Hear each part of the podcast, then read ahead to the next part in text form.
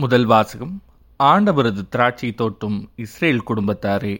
இறைவாக்கினர் எசாயா நூலிலிருந்து வாசகம் அதிகாரம் ஐந்து இறைவசனங்கள் ஒன்று முதல் ஏழு முடிய என் நண்பரை குறித்து கவி பாடுவேன்.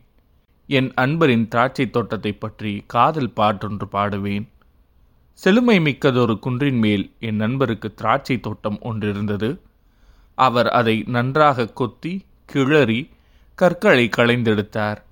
நல்ல இன திராட்சை கொடிகளை அதில் நட்டு வைத்தார். அவற்றை காக்கும் பொருட்டு கோபுரம் ஒன்றை கட்டி வைத்தார். திராட்சை பழம் புழிய ஆடை ஒன்றை அமைத்தார். நல்ல திராட்சை குலைகள் கிட்டும் என எதிர்பார்த்து காத்திருந்தார். மாறாக காட்டுப் பழங்களையே அது தந்தது.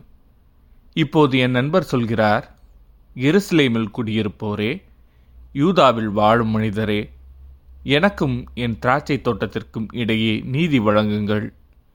என் திராட்சை தோட்டத்திற்கு செய்யாது நான் விட்டுவிட்டதும் இனி செய்யக்கூடியதும் ஏதும் உண்டோ நற்கனிகளை தரும் என்று நான் காத்திருக்க காட்டுப் பழங்களை அது தந்ததென்ன? என் திராட்சை தோட்டத்திற்கு செய்யப்போவதை உங்களுக்கு நான் அறிவிக்கிறேன். கேளுங்கள். நானே அதன் வேலியை பிடுங்கியறிவேன். அது தீக்கிரையாகும். அதன் சுற்றுச்சுவற்றை தகர்த்தெறிவேன். அது மிதியுண்டு போகும்.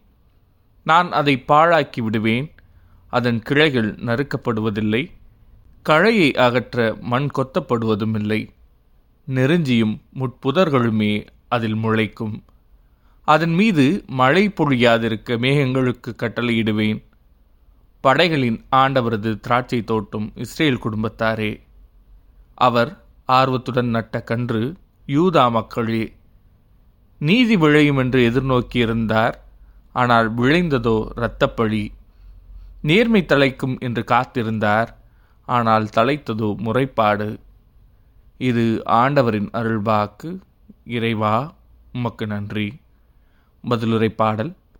ஆண்டவரது திராட்சை தோட்டம் இஸ்ரேல் குடும்பத்தாரே எகிப்து நின்று திராட்சை கொடி ஒன்றை கொண்டு வந்தீர்.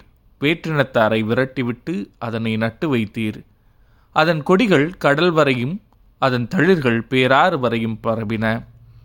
ஆண்டவரது திராட்சை தோட்டம் இஸ்ரேல் குடும்பத்தாரே பின்னர் நீர் ஏன் அதன் மதில்களை தகர்த்து விட்டீர்? அவ்வழி செல்வோர் அனைவரும் அதன் பழத்தை பறிக்கின்றனரே காட்டுப்பன்றிகள் அதனை அழிக்கின்றன வயல்வெளி உயிரினங்கள் அதனை மேய்கின்றன. ஆண்டவரது திராட்சை தோட்டம் இஸ்ரேல் குடும்பத்தாரே படைகளின் கடவுளே மீண்டும் வாரும் விண்ணுலகினின்று கண்ணோக்கி பாரும். இந்த திராட்சை கொடி மீது பரிவு காட்டும். உமது வழக்கை நட்டு வைத்த கிளையை உமக்கென உன்னீர் வளர்த்த மகவை காத்தருளும். ஆண்டவரது திராட்சை தோட்டம் இஸ்ரேல் குடும்பத்தாரே இனி நாங்கள் உம்மை விட்டு அகலமாட்டோம் எமக்கு வாழ்வு அளித்தருளும். நாங்கள் உமது பெயரை தொழுவோம். படைகளின் கடவுளான ஆண்டவரே எங்களை முன்னைய நன்னிலைக்கு கொணர்ந்தருளும். நாங்கள் விடுதலை பெறுமாறு உமது முக ஒளியை காட்டியருளும். ஆண்டவரது திராட்சை தோட்டம் இஸ்ரேல் குடும்பத்தாரே இரண்டாம் வாசகம்.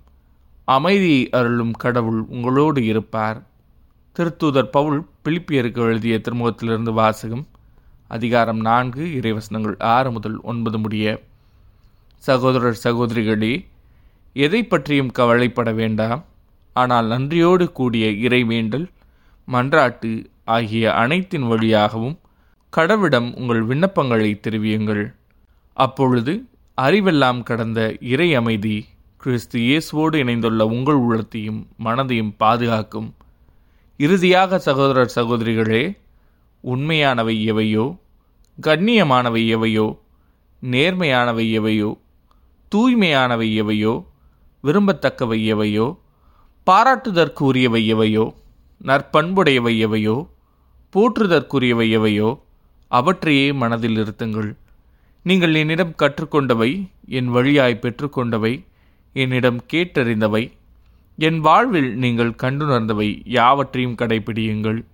அப்போது அமைதியை அருளும் கடவுள் உங்களோடு இருப்பார். இது ஆண்டவரின் அருள்வாக்கு. இறைவா உமக்கு நன்றி. நற்செய்தி வாசகம். வேறு தோட்டத் தொழிலாளர்களுக்கு அத்திராட்சை தோட்டத்தை குத்தகைக்கு விடுவார். மத்திய எழுதிய தூய நற்செய்தியிலிருந்து வாசகம் அதிகாரம் இருபத்தி ஒன்று இறை வசனங்கள் முப்பத்தி மூன்று முதல் நாற்பத்தி மூன்று முடிய. அக்காலத்தில் இயேசு தலைமை குருக்களையும் மக்களின் மூப்பர்களையும் நோக்கி கூறியது மேலும் ஒரு உமையை கேளுங்கள். நிலக்கிலார் ஒருவர் ஒரு திராட்சை தோட்டம் போட்டு சுற்றிலும் வேலி அடைத்து அதில் பிழிவு குழி வெட்டி ஒரு காவல் மாடம் கட்டினார். பின்னர் தோட்ட தொழிலாளர்களிடம் அதை குத்தகைக்கு விட்டுவிட்டு நெடும் பயணம் மேற்கொண்டார். பழம் பறிக்கும் காலம் நெருங்கி வந்தபோது அவர் தமக்கு சேர வேண்டிய பழங்களை பெற்று வரும்படி தம் பணியாளர்களை அத்தோட்ட தொழிலாளர்களிடம் அனுப்பினார். தோட்ட தொழிலாளர்களோ அவருடைய பணியாளர்களை பிடித்து ஒருவரை நைய புடைத்தார்கள் ஒருவரை கொலை செய்தார்கள் ஒருவரை கல்லால் எறிந்தார்கள். மீண்டும் அவர் முதலில் அனுப்பியவர்களை விட மிகுதியான வேறு சில பணியாளர்களை அனுப்பினார். அவர்களுக்கும் அப்படியே அவர்கள் செய்தார்கள். தம் மகனை மதிப்பார்கள் என்று அவர் நினைத்து கொண்டு அவரை இறுதியாக அவர்களிடம் அனுப்பினார். அம்மகனை கண்டபோது தோட்ட தொழிலாளர்கள் இவன்தான் சொத்துக்கு உரியவன் வாருங்கள் நாம் இவனை கொன்று போடுவோம். அப்போது இவன் சொத்து நமக்கு கிடைக்கும் என்று தங்களிடையே பேசிக்கொண்டார்கள் பின்பு அவர்கள் அவரை பிடித்து திராட்சை தோட்டத்திற்கு வெளியே தள்ளி கொன்று போட்டார்கள். எனவே திராட்சை தோட்ட உரிமையாளர் வரும்போது அத்தொழிலாளர்களை என்ன செய்வார் என இயேசு கேட்டார். அவர்கள் அவரிடம் அத்தீயோரை ஈவிரக்கமின்றி ஒழித்து விடுவார். உரிய காலத்தில் தமக்கு சேர வேண்டிய பங்கை கொடுக்க முன்வரும் வேறு ஒரு தோட்டத் தொழிலாளர்களுக்கு அத்திராட்சை தோட்டத்தை குத்தகைக்கு விடுவார் என்றார்கள். இயேசு அவர்களிடம் கட்டுவோர் புறக்கணித்த கல்லே கட்டடத்துக்கு மூளைக்கல் ஆயிற்று. ஆண்டவரால் இது நிகழ்ந்துள்ளது. நம் கண்களுக்கு இது வியப்பாயிற்று என்று நீங்கள் மறைநூலில் ஒருபோதும் வாசித்தது இல்லையா? எனவே உங்களிடமிருந்து இறையாட்சி அகற்றப்படும். அவ்வாட்சிக்கு ஏற்ற முறையில் செயல்படும் ஒரு மக்கள் இனத்தார் அதற்கு உட்படுவர் என நான் உங்களுக்கு சொல்கிறேன் என்றார். இது ஆண்டவரின் அருள்வாக்கு. கிறிஸ்துவே உமக்கு புகழ்.